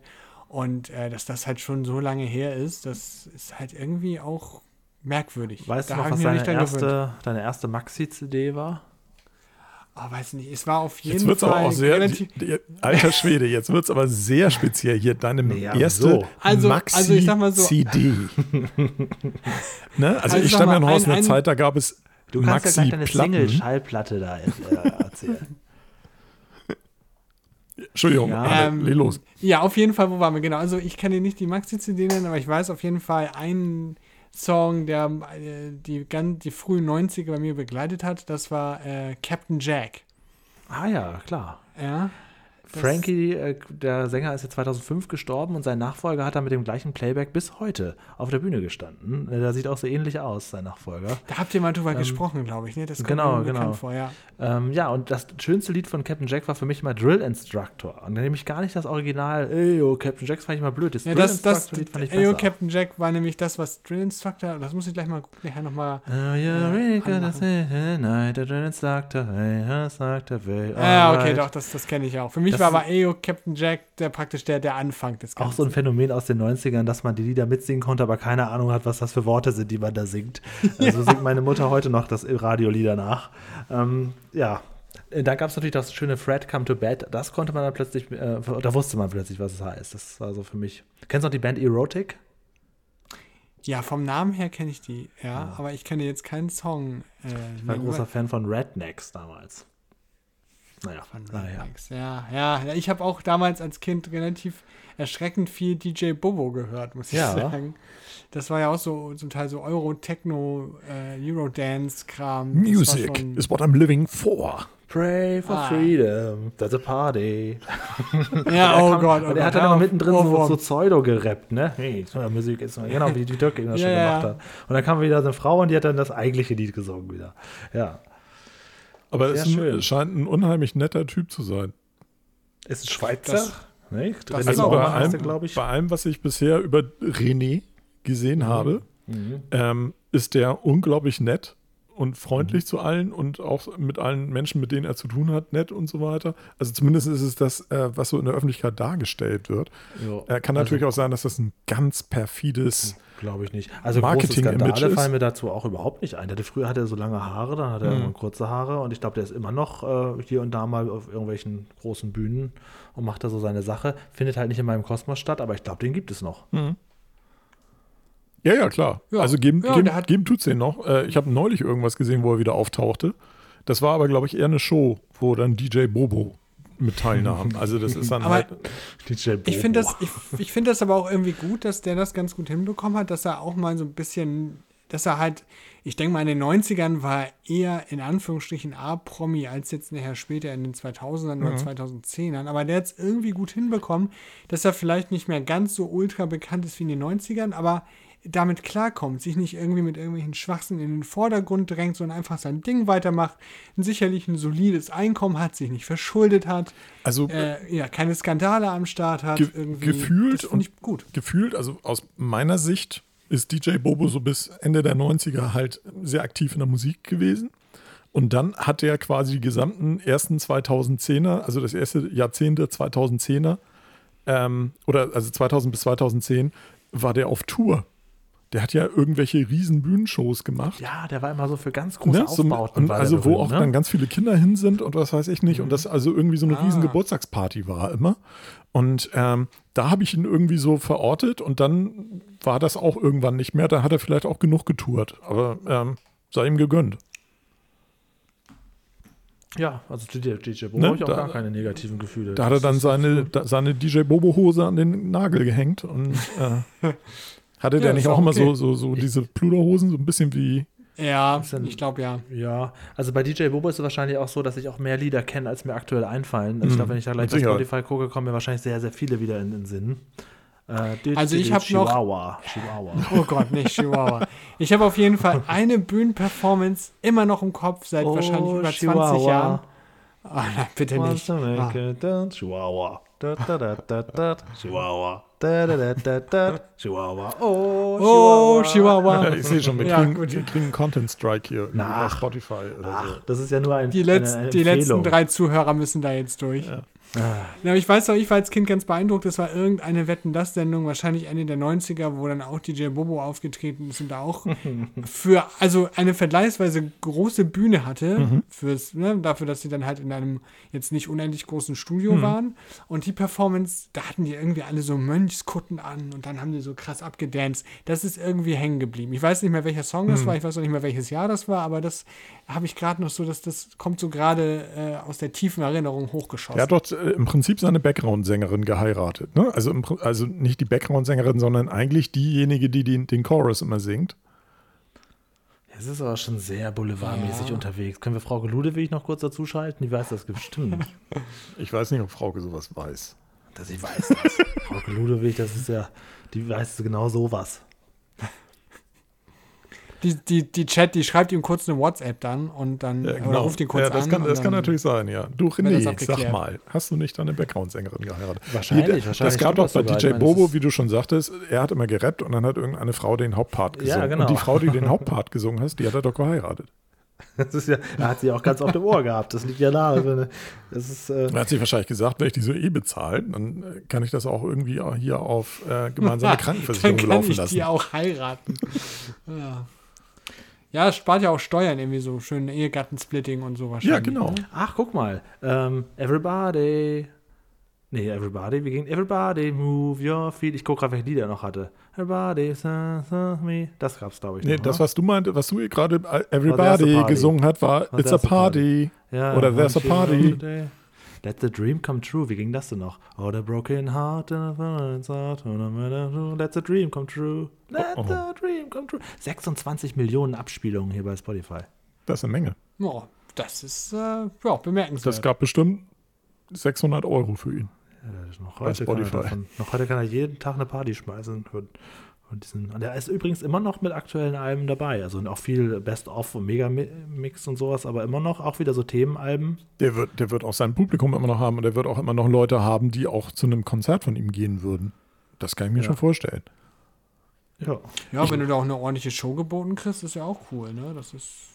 Ja, also das ist so ein bisschen, also ich habe das immer so ein bisschen abge, abgetan unter, das ist ein bisschen wie Tabaluga. Also so ähnliches Publikum, glaube ich. Also man sieht da so eine Bühnenshow und dann gibt es halt irgendwie so eine Quasi-Story, weil er hat ja, glaube ich, mal irgendwas gemacht, wo die da so eine, so eine Fantasy-Story hintergepackt haben oder irgendwie sowas. Also und dann die Songs da mit reingepackt haben und dann gibt es dauernd irgendwelche, irgendwelche Kostüme und er war auch mal als Ägypter verkleidet, glaube ich. Das habe ich irgendwie so ganz tief im Er hat Hintergrund. alle Themengebiete Ja, er hat alles, alles mitgebracht. Das war ich, wahrscheinlich so ein bisschen Musical-mäßig. durch alles getanzt, was es so geschichtemäßig gibt und hat dabei immer gesagt, Music is what I'm living for. Dafür ist er berühmt geworden. Und er hat immer so die, die Hände so zusammen gemacht, so die beiden äh, Handflächen so ineinander Ja, genau, und so ein genau. Dreieck geformt. Ja, genau. Und dann er, hat er so zwei Schritte nach rechts und links gemacht und das war dann so sein Dance und dann kam nämlich die Frau Zum- wieder das Re Refrain. Genau, das deswegen habe ich ihn auch mit so komischen Hosen irgendwie in Verbindung gebracht, gerade weil es ein bisschen war wie MC Hammer. Ne? So vom Tanz her. so dieses so nach, nach links und nach rechts und so und so diese Geschichten. Apropos äh, Musik und Musical und etc. etc. Mhm. Habt, hat einer von euch schon Tickets für Harry Potter und das verwunschene Kind? Ich habe befürchtet, dass du das sagst. Ich habe so gekotzt, weil ich bin ja, wie ihr wisst, ein aufmerksamer Zuschauer des NDR. N3 ja. auch genannt? Ja. N, äh, bei mir auch intern N3 genannt. Ja. Und ähm, die haben in der Woche der Premiere, äh, vor der Premiere von diesem komischen Musical jeden Abend mindestens einen Beitrag über dieses scheiß Musical gehabt. Jeden Abend. Wir haben schon hier irgendwie gesagt, das kann doch nicht angehen, das ist schon wieder der, der obligatorische Beitrag. Und geil, in der Woche drauf kam dann der nächste Beitrag mit Teil 2. Ja. Weil es ja ein Zweiteiler, das Musical. Wochenserie. Also es ist ohne Worte, nee, was die an Promotion gekriegt haben. Vor allen Dingen bin ich immer schon am Lachen. Dieses Musical hat, sollte ja eigentlich eröffnen, dann kam Covid. Dann kam, war Covid quasi so in der Sommerpause. Dann hieß es wieder, ja, wir eröffnen dieses Musical, wir fangen wieder an mit unseren, mit unseren Proben. Dann kam Covid Teil 2. Und jetzt waren sie wieder so weit, dass sie sagten, ja, wir fangen jetzt wieder an zu proben. Aber als die probten, waren andere Musicals und andere ähm, Stage-Produktionen bereits irgendwie schon volle Kanne am Laufen. Und ich sagte immer schon, ähm, also ich würde mal drauf tippen, sobald die geöffnet haben, gibt es wieder einen Lockdown. Weil das war irgendwie so ein Running Gag bei denen. Aber jetzt scheint es ja zu laufen, zumindest seit einer Woche. Ja, ja, ich habe auch mir sagen lassen, also es ist ja tatsächlich kein Musical, sondern ein Theaterstück. Mhm. Also man soll sich wundern, ohne viel Tralala. Und äh, der Preis ist happig. Ne? Also meine Freundin und ich sind auch am überlegen, ob Seid wir das ihr machen. Potterheads? Ja, es ist tatsächlich so. Da muss ich noch mal kurz ein bisschen ausholen. Da bin also ich gespannt. Ich, ja, genau. Ich fand, ähm, also als Harry Potter, glaube ich, jetzt der erste Teil ins Kino kam, war ich, war irgendwie 2001 oder so, da war ich zwölf und wäre ja eigentlich voll in die Zielgruppe gefallen, aber irgendwie, war eine Zauberer und Hokuspokus. Also da du gerade sagst, als er ins Kino kam, das impliziert ja schon, dass du kein Potterhead im Sinne des Buches warst. Nein, genau. Okay. Also die Bücher haben mich das war nicht ja so damals, getriggert. Und das können sich Leute heute ja gar nicht mehr vorstellen. In den 90er Jahren, da gab es, wenn ein neues Buch rausgekommen ist, da haben die davor kampiert und sind da reingestürmt und sind noch, wir, wir haben kaum bezahlt, da haben sie schon geblättert, auf dem Weg zurück ja, nach Hause haben sie schon ja. gelesen, haben das innerhalb von einem Tag verschlungen und konnten dann kaum erwarten, bis der nächste Band rauskam. Finde ich aber, finde ich an sich aber toll, dass, dass Bücher sowas damals ja, das war auch damals noch, konnten. Genau, aber auch damals war das schon ein Phänomen, dass das überhaupt noch mal möglich war. Auch bereits da war das schon krass, weil das ja wirklich ein richtiger Hype. Ja. Ne? Also diese Bücher, ja. wow, waren Schätze ja, war die, das.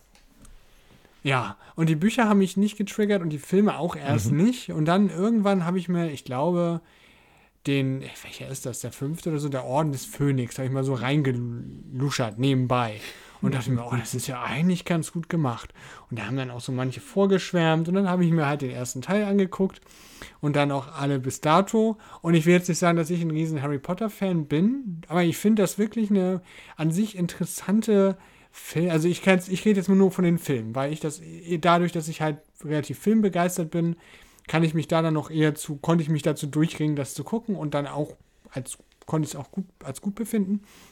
Ich finde halt auch da, das wird den, bei den Büchern wahrscheinlich ähnlich sein, aber an den Filmen finde ich es sehr cool, dass die halt mit den, mit den Zuschauern irgendwie mit, ich will nicht sagen gealtert sind, aber sind erwachsener geworden. Also der erste Teil, ne, ist halt, der Stein der Weisen ist jetzt auch kein, kein Kinderfilm in dem Sinne, dass man sagt, oh, hier alles bunt und toll, aber Ne? nicht so das düster ist schon, wie die späteren. Ist, ne? Die späteren werden schon richtig düster. Ich finde das aber gut, weil das dann dem Ganzen noch so eine gewisse Ernsthaftigkeit gegeben hat. Und das gibt der Filmreihe natürlich auch eine besondere Würze, als wenn sie jetzt jedes Jahr einen neuen genommen hätten, nur um das irgendwie jung zu halten. Das ist natürlich dann irgendwie der Filmreihe ja. auch was Besonderes, dass, dass die dann wirklich, weil das ist ja auch so ein Zeitraum gewesen, wo, wo auch gerade dieser Daniel Radcliffe wirklich sichtbar auch zum Mann dann geworden ist im Laufe der Filmreihe. Ja. Das ist ja schon krass. Das stimmt, das passte ganz gut.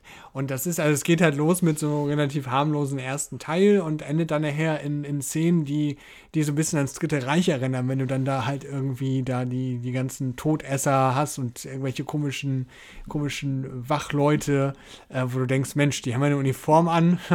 Das sieht ja schon ein bisschen so aus wie damals. So. Und das ist halt schon, da hätte, also ich hätte zum Beispiel beim ersten Teil nie gedacht, dass das mal alles so düster wird.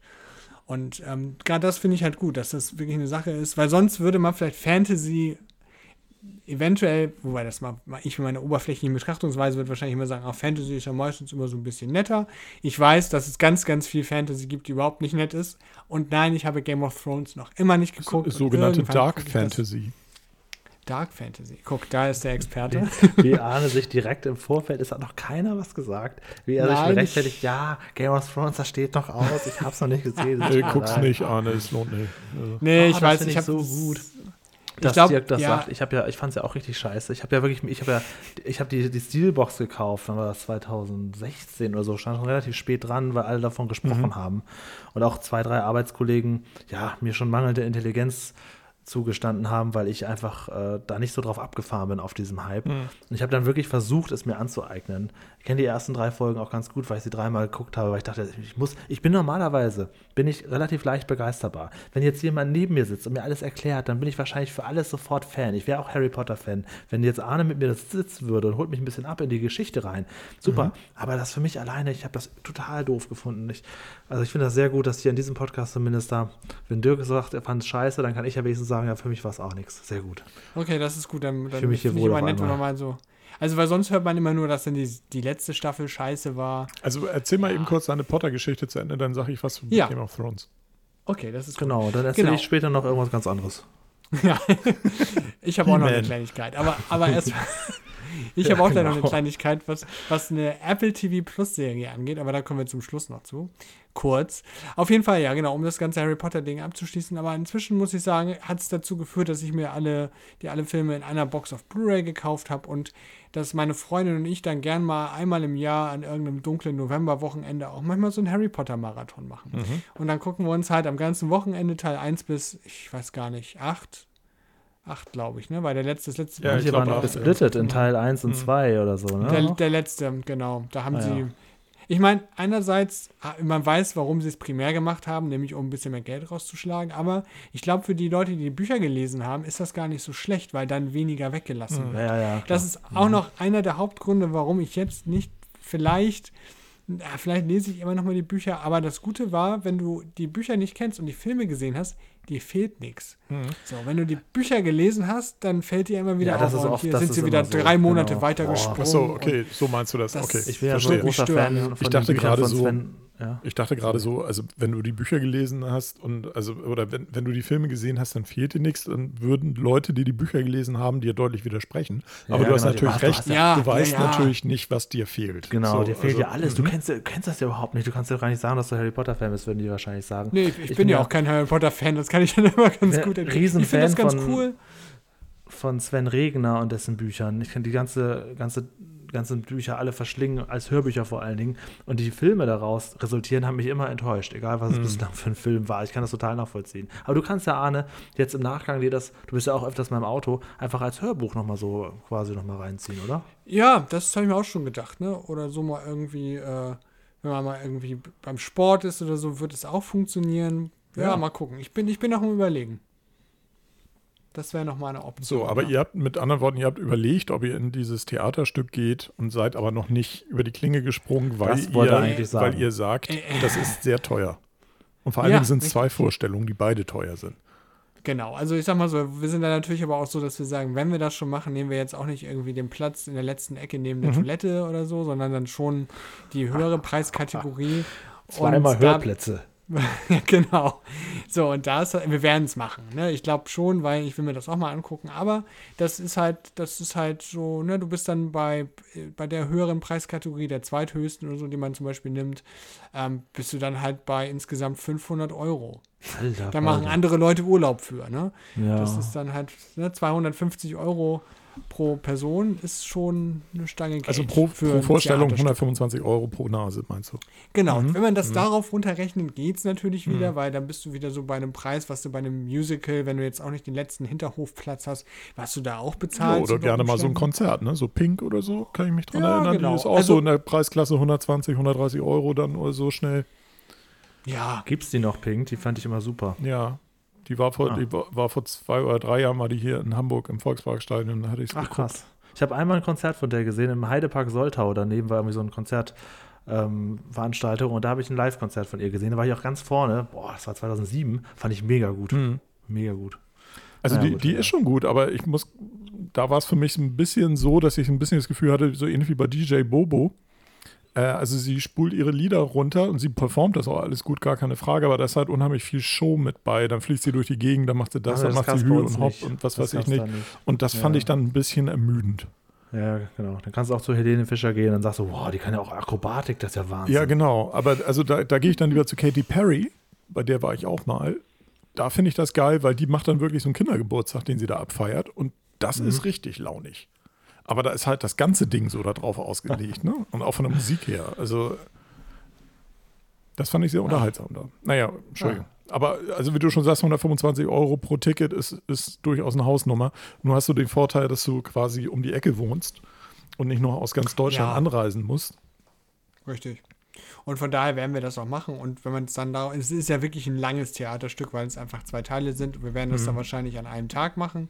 Echt? damit man nicht noch zweimal hinfahren muss. Ja, wir ziehen das. Du, ich habe schon vor, wann war das denn? 2013 habe ich im UCI Othmarschen äh, zusammen mit zwei Kumpels äh, den alle drei Herr der Ringe Teile in der Special Extended Edition geguckt Okay. an einem Tag. Da war dann immer eine Stunde Pause zwischen den drei, vier Stunden Filmen. Und ich bin da schmerzfrei. Also das, da sind so sechs Stunden Theater für mich pff, geschenkt. Okay. Ähm, was ich dann an eurer Stelle gucken würde, weil ich weiß nicht, wie das ist, ähm, ob die eine Besetzung die gleiche ist wie beim zweiten Stück, die, ob das die gleiche Besetzung ist. Oder ob die die Besetzung Okay. durchtauschen. Weil die natürlich nach einer Vorstellung kaputt sind. Da müssen die durch. Ja. Ja, aber da ich meine nur, das achten, ist ja in, in dem drauf. Augenblick, was man ja allgemein als Immersion Breaking bezeichnet. Wenn du eine Vorstellung guckst und du hast in der nächsten Vorstellung plötzlich andere Darsteller für die gleichen Personen. ja. Ja, das würde ich auch schwierig finden. Ich würde es einerseits, ja, ja, vielleicht dann doch zwei Tage, weil du dann beide Male die gleichen Darsteller hast. Ne? Ja, entweder das oder wenn es andere Darsteller sind, du hast sie nicht mehr unbedingt hundertprozentig drauf in dem Augenblick, weil du sie nicht gerade zehn Minuten vorher gesehen hast. Ja. Ja, also das ist natürlich ein, jetzt macht der Dirk ja ein Fass auf, da würde ich als alter Lindenstraßen-Fan natürlich jetzt die größten, die schlimmsten Umbesetzungen in der Lindenstraßen-Geschichte auch nochmal gerne aufdröseln. Das mache ich dann irgendwann mal. Äh, Das ist nämlich schon, das nimmt einem die ganzen, ganzen Spaß. Ja, machst du auf richtig. und schreib ein Buch.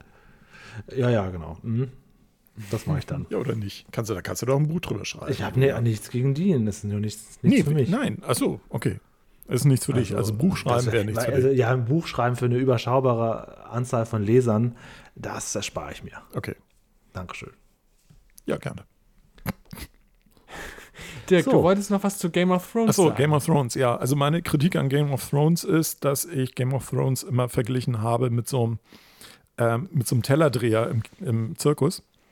Kennt ihr bestimmt, ne? Der geht so hin und hat so einen Stab mit so einem Teller und Ja, dann dreht er den Ja. irgendwie, das ist Handlungsstrang das- 1 und dann dreht er den Zirkus. zweiten Teller und den dritten Teller und den vierten Teller und dann rennt er wieder zum Teller 1 und dreht den nochmal schnell. Ja, das Und wenn's Game of Thrones ist, hatte halt natürlich gut. 16 bis 18 Teller parallel in der Luft und flitzte immer nur hin und her. Ich fand, ganz ehrlich, die haben halt unheimlich viele Handlungsstränge aufgebaut und dann kam halt das Frustrierende nachher noch hinzu. Also es gab durchaus Staffeln. Ähm, also die vorvorletzte Staffel fand ich nicht schlecht und die vorletzte, ja, da ging es ein Aber bisschen da muss ich ja schon. sagen, Dirk, äh, immerhin Chapeau. Ich meine, du weißt, worüber du redest. Du hast es zumindest gesehen. Das heißt, deine Kritik ist nicht ganz aus der Luft gegriffen. Ich habe Aber tatsächlich auch die beiden letzten Staffeln tatsächlich gekauft auf Amazon, damit ich sie Ah, okay. halt zeitnah sehen konnte. Ich Ja. habe die Einzelfolgen dann auf Amazon gekauft. Das war immer einen Tag später dann, glaube ich. Hast du das nicht montags morgens schon aus den USA auf Englisch geguckt? Nee, Um weil 4 ich Uhr wollte früh? mir dafür nicht dann so ein Sky-Abo holen oder irgendwie so ein Scheiß da. Also ich habe dann halt. Ja, vor allen Dingen gab es doch eine Folge, da hast du doch beim Sky, bei, Sky überhaupt gar nichts erkannt, weil die spielt überwiegend im Dunkeln. Ja, genau, Und Sky hält es nicht für notwendig, irgendwie mal Videos in einer ordentlichen Bitrate zu übertragen. Genau, und das- dann hast du da halt nur Scheiße gesehen. Das also. war diese Schlachtszene mit den White Walkern. Da, ähm, das war auch tatsächlich ein, ein Gefecht, was ich erstmal, da war ich ziemlich geflasht, fand das ziemlich geil, wo ich dann aber im Nachhinein dachte, da waren so viele Lücken drin, wo ich so dachte, äh, okay. Also wenn man das so zum zweiten Mal gesehen hat, die habe ich auch tatsächlich mehrmals geguckt, die Folge. Es gibt so ein paar Folgen, die fand ich durchaus geil, aber ähm, ich kann es nicht als dieses Riesen-Epos sehen, weil es halt kein Riesen-Epos war. Es waren Ja, eine Aneinanderreihung von teilweise coolen Szenen. Es war immer bekannt, dass Folge, welche war das? Folge, Folge 6 oder 7 irgendwie, jeder Staffel war immer die, die Riesenfolge, auf die es dann immer hinauslief, wo eine Riesenschlacht war oder sowas. Ja, das war echt über mehrere Staffeln so. Und ähm, da wusstest du immer schon, da geht's rund. und dann kommen noch ein oder zwei Folgen, um das Ganze abzuschließen. Und, dann, und irgendeiner stirbt immer pro Schlacht, ne? Ein wichtiger. Ja, Charakter. ja, da, auch dieses, äh, am Anfang äh, war ja auch irgendwie, das war für die Amerikaner ja dann jede Menge Titten da drin, ne? Das war für die Amis dann ganz ja, toll, ja, ne? Ja, und irgendwie nachher die letzten zwei Staffeln saß ja keine Brust mehr, gar nichts. Also da war jeder sofort war angezogen. Da nicht auch irgendwas so. mit also, Ed Sheeran, der auch noch gesungen hat? Ja, ja, der saß dann da auch irgendwo rum und hat dann noch da irgendwas äh, an einem Lagerfeuer rumgesungen. Also das war, das habe ich doch mitgekriegt. Das war so skurril. also. Im Hintergrund schwingt noch äh, Katy Perry durch die Lüfte. Ja, so ungefähr, ja. Auf einem Drachen. Ähm, dieses Sinnbild mit den äh, trudelnden Tellern, das werde ich versuchen auch mal zu übernehmen. Das finde ich sehr, sehr gut. Weil du das dann den Leuten quasi gut. vorgaukelst, ja, ihr seid da alle heiß, weil ihr heiß gehalten werdet. Der Teller, der einzelne Teller ist gar nichts. Also guckt euch das mal näher an. Das hat irgendwie sowas, du stehst so über den Dingen. Gerade wenn du sagst, du hast die Serie auch noch gesehen, dann hat dieses Sinnbild plötzlich richtig Aussagekraft. Müssen wir uns merken. Ja, Gerne. ich habe auch eine Serie bei, bei Apple TV Plus entdeckt. Mhm. Ich wollte Apple TV Plus eigentlich seitdem mein kostenloser Test, das sollte mal ein Test halbes Jahr sein, es wurden dann irgendwie, glaube ich, drei kostenlose Testjahre gefühlt. und irgendwann wollte ich es kündigen, habe ich glaube ich schon mal erzählt, und dann kamen irgendwie Serien, wo ich gesagt habe, Mensch, ich muss das irgendwie weitergucken. Mhm. Und eine davon ist tatsächlich eine Serie, die schön unkonventionell ist, meiner Ansicht nach. Die heißt äh, auf, im amerikanischen Invasion, auf Deutsch mhm. glaube ich Infiltration. Ja. Und einige haben die Serie kritisiert, weil die denen ein bisschen zu lahm ist. Ich finde das aber super. Es geht nämlich im Grunde genommen auch von der Story her ganz simpel um, ah, die Erde wird von Außerirdischen angegriffen. Aber ich finde, die haben das so unglaublich gut subtil umgesetzt. Da ist das nicht, dass da einfach Independence Day mäßig so ein UFO kommt und da wird da rumgeballert, sondern das läuft viel, viel subtiler ab. Mhm. Und es wird halt auch die Probleme der, der Protagonisten nochmal in den Vordergrund gestellt. Es wird sehr viel Charakterzeichnung betrieben. Es gibt auch mehrere verschiedene Handlungsstränge. Du ne, hast dann halt Schulkinder in Großbritannien, du hast einen Soldaten, der in Kabul stationiert ist, der da, du, du kriegst dann halt aus verschiedenen Perspektiven, dass die, also die, na, jede, jeder hat so seine eigene Perspektive und seine eigenen Erlebnisse mit dieser Invasion, die halt relativ subtil abläuft. Also ohne spoilern zu wollen, es dauert schon ein bisschen, bis du überhaupt mal das erste von diesen Aliens überhaupt mal irgendwie ansatzweise siehst. Und trotzdem sind die aber schon immer, ist schon immer so eine, Grund, so eine grundlegende Bedrohung da. Und die Serie, muss ich sagen, viele haben sie kritisiert, oder manche haben sie kritisiert, weil die zu lahm ist. Ich finde es aber genau richtig, dass du da erst so langsam hingeführt wirst. Und es ist trotzdem spannend. Es hat halt nur nicht die ganze Zeit mit irgendwelchen rumballernden Aliens zu tun. Hm. Also ich habe die ersten zwei Folgen gesehen. Und da kann ja. ich bestätigen, dass die äh, eher ein Slow Burn ist. Die brennt sehr langsam genau. ab. Ähm, die wird aber, es wird nachher, das, die, die, die Geschwindigkeit wird nachher noch erhöht. Ja, das, äh, das, so. das würde ich stark äh, hoffen, weil also in der Geschwindigkeit äh, wäre es dann tatsächlich, also für eine, ich glaube, sind es zehn Folgen auch wieder? Oder acht äh, oder was? Zehn, ich, ich weiß acht oder Also Apple TV hat ja immer, glaube ich, irgendwie so komische Zahlen, irgendwie, ich glaube, acht immer oder irgendwie sowas. Ähm, also ich fand sie nicht schlecht, vor allem, weil Sam Neill mitspielt. Ähm, den mag ich ganz gern sehen habe aber jetzt noch nicht so den Zugang zu dem Ding. Also das ist okay. äh, schwierig. Was ich gestern Abend geguckt habe, die erste Folge und wo ich total geflasht bin, ist Arcane. Ähm, auf Netflix spielt im League of Legends Universum. Man muss das Spiel nicht kennen. Es ist eine Animationsserie die meiner Ansicht nach so brillant animiert ist und einen von Anfang an so in den Bann zieht. Ähm, also das, nach der ersten Folge, ich bin total geflasht. Okay. Das muss ich mir mal merken. Ich bin jetzt ja gerade, also gerade ist so, so serientechnisch so viel am Start. Ich will auf Netflix noch die dritte Staffel von Lost in Space gucken. Mhm. Ähm, jetzt äh, habe ich auch Star Trek, ich habe einfach mir Star Trek Discovery den Staffelpass für 20 Euro gekauft. Mir war das einfach zu doof. Ich habe keinen Bock, irgendwie bis, bis Juni nächsten Jahres zu warten, bis dann irgendwann Paramount Plus nach mhm. Deutschland kommt.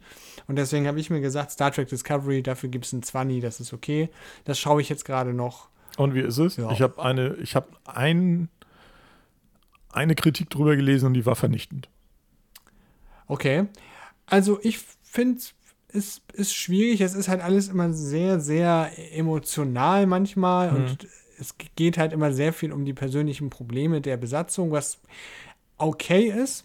Mm, das würde ich so als Kritikpunkt finden, dass das manchmal ein bisschen sehr äh, hervorgehoben wird. Aber an sich muss ich sagen, ich fühle mich wieder relativ zu Hause, weil halt auch nach meiner Ansicht nach die Discovery zu Hause angekommen ist. Ich finde, mhm. die passt halt viel besser in einen Handlungsrahmen, wo man freier erzählen kann, als wenn du immer Prequel-mäßig an den Kanon ja, gebunden ja, bist und immer darauf mhm. achten musst, dass das alles passt. Um, ähm, und deswegen ist das eigentlich ganz, also ich finde sie gut. Ich finde die, ich weiß noch nicht, ob ich sie jetzt besser finde als die dritte Staffel. Ich habe nur irgendwas um, von ähm, Schmetterlingsmenschen gehört und da war ich raus. Ja, die war, die, die waren in der ersten, das war, es war, ja. Das sind so Sachen, da kann ich aber ganz gut drüber hinweg. Ich fand tatsächlich ich auch die sehe. ersten beiden Staffeln von Discovery fand ich brillant. Ähm, die dritte dann fand ich furchtbar. Echt? Warum? Ja, ich fand die ganz schlimm. Also gerade da fand ich ja fand ich spannend. Stinkend langweilig. Echt? Ja. Also ich kann jetzt auch nicht sagen, dass, die, dass ich diese die Smart-Kette als große Bedrohung angesehen habe. So, weiß ich nicht. Aber ich fand es halt einfach ein interessantes Setting, dass halt die, die Föderation einfach am Boden war. Was ich leider wieder ein bisschen schade fand, ist die Begründung, wie es zum Brand gekommen ist. Da dachte ich mir auch so, ah, ja. da habe ich vielleicht mehr Fanservice erwartet, mhm. dass das irgendwas ist, von dem man schon mal irgendwann was mitbekommen hat oder so. Das, das hat mich ein bisschen enttäuscht.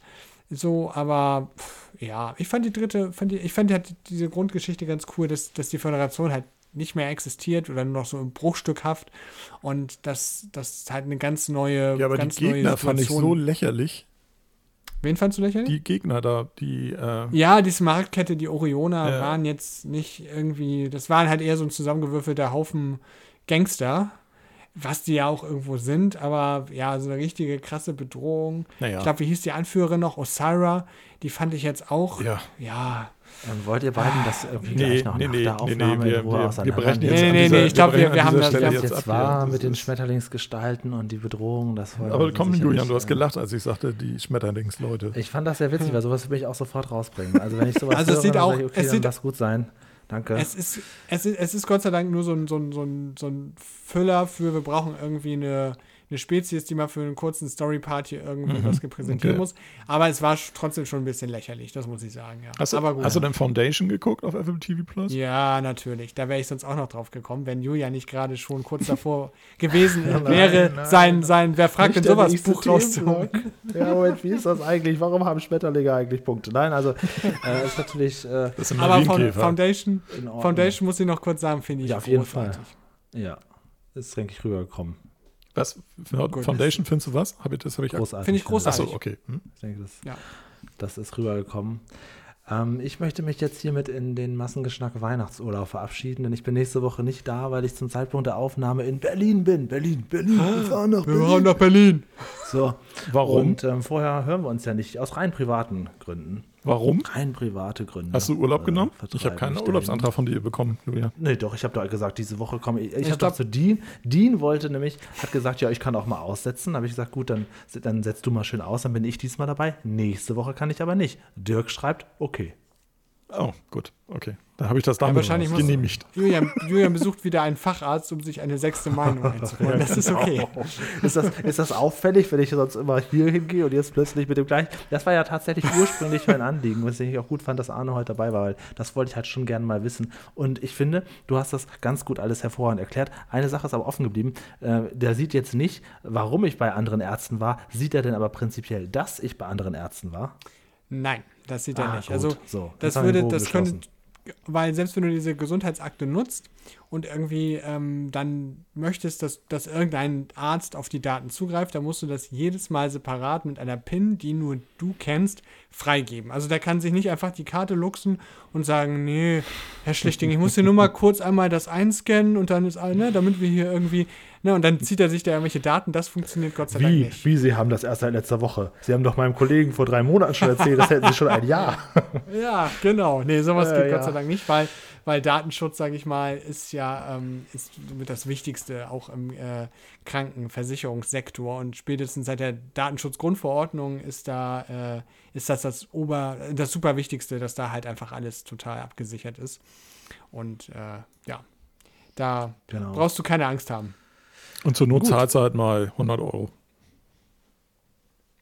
Du, Hauptsache, es kann keiner meine Daten reinnehmen. Ich bin auch bereit, ein größeres Schweigegeld zu bezahlen. Alles klar. Das ist schon in Ordnung. ähm, ich wünsche euch beiden ganz, ganz frohe Weihnachten. Den Zuhörern sage ich das wahrscheinlich am Sonntag. Wir haben ja noch einen Livestream bei Massengeschmack TV, wo ich mit CF ein bisschen das Studio auseinandernehme. Wir machen etwas anderes als die anderen Kollegen vor uns letzten Sonntage. Wir wollen nämlich ein bisschen ähm, ja, uns mal in den heiligen Räumen umgucken und mal so ein bisschen schauen, was da aus der Vergangenheit noch so rumliegt. Es wird kein, kein Call-In, so wie bei den anderen. Vielleicht auch, aber nicht nur. Da werde ich dann der großen Mehrheit frohe Weihnachten wünschen. Okay. In diesem Sinne. In diesem Sinne, Julian, dir auch äh, frohe Weihnachten. Dankeschön, schöne und Festtage. Dirk, dir auch, falls wir uns vorher nicht mehr hören und sehen und sprechen. Ihr könnt doch jetzt eine WhatsApp-Gruppe aufmachen über diese Nerd-Serien von Apple Plus. Nee, ist klar. Ja.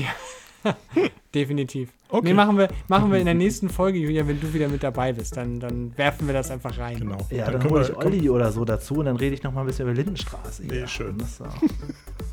ich wünsche euch auch frohes Fest, falls wir uns nicht mehr hören sollten. Und ansonsten sage ich mal Tschüss, schönen Feierabend. Bis bald. Ciao. Tschüss. Bis bald. Ciao.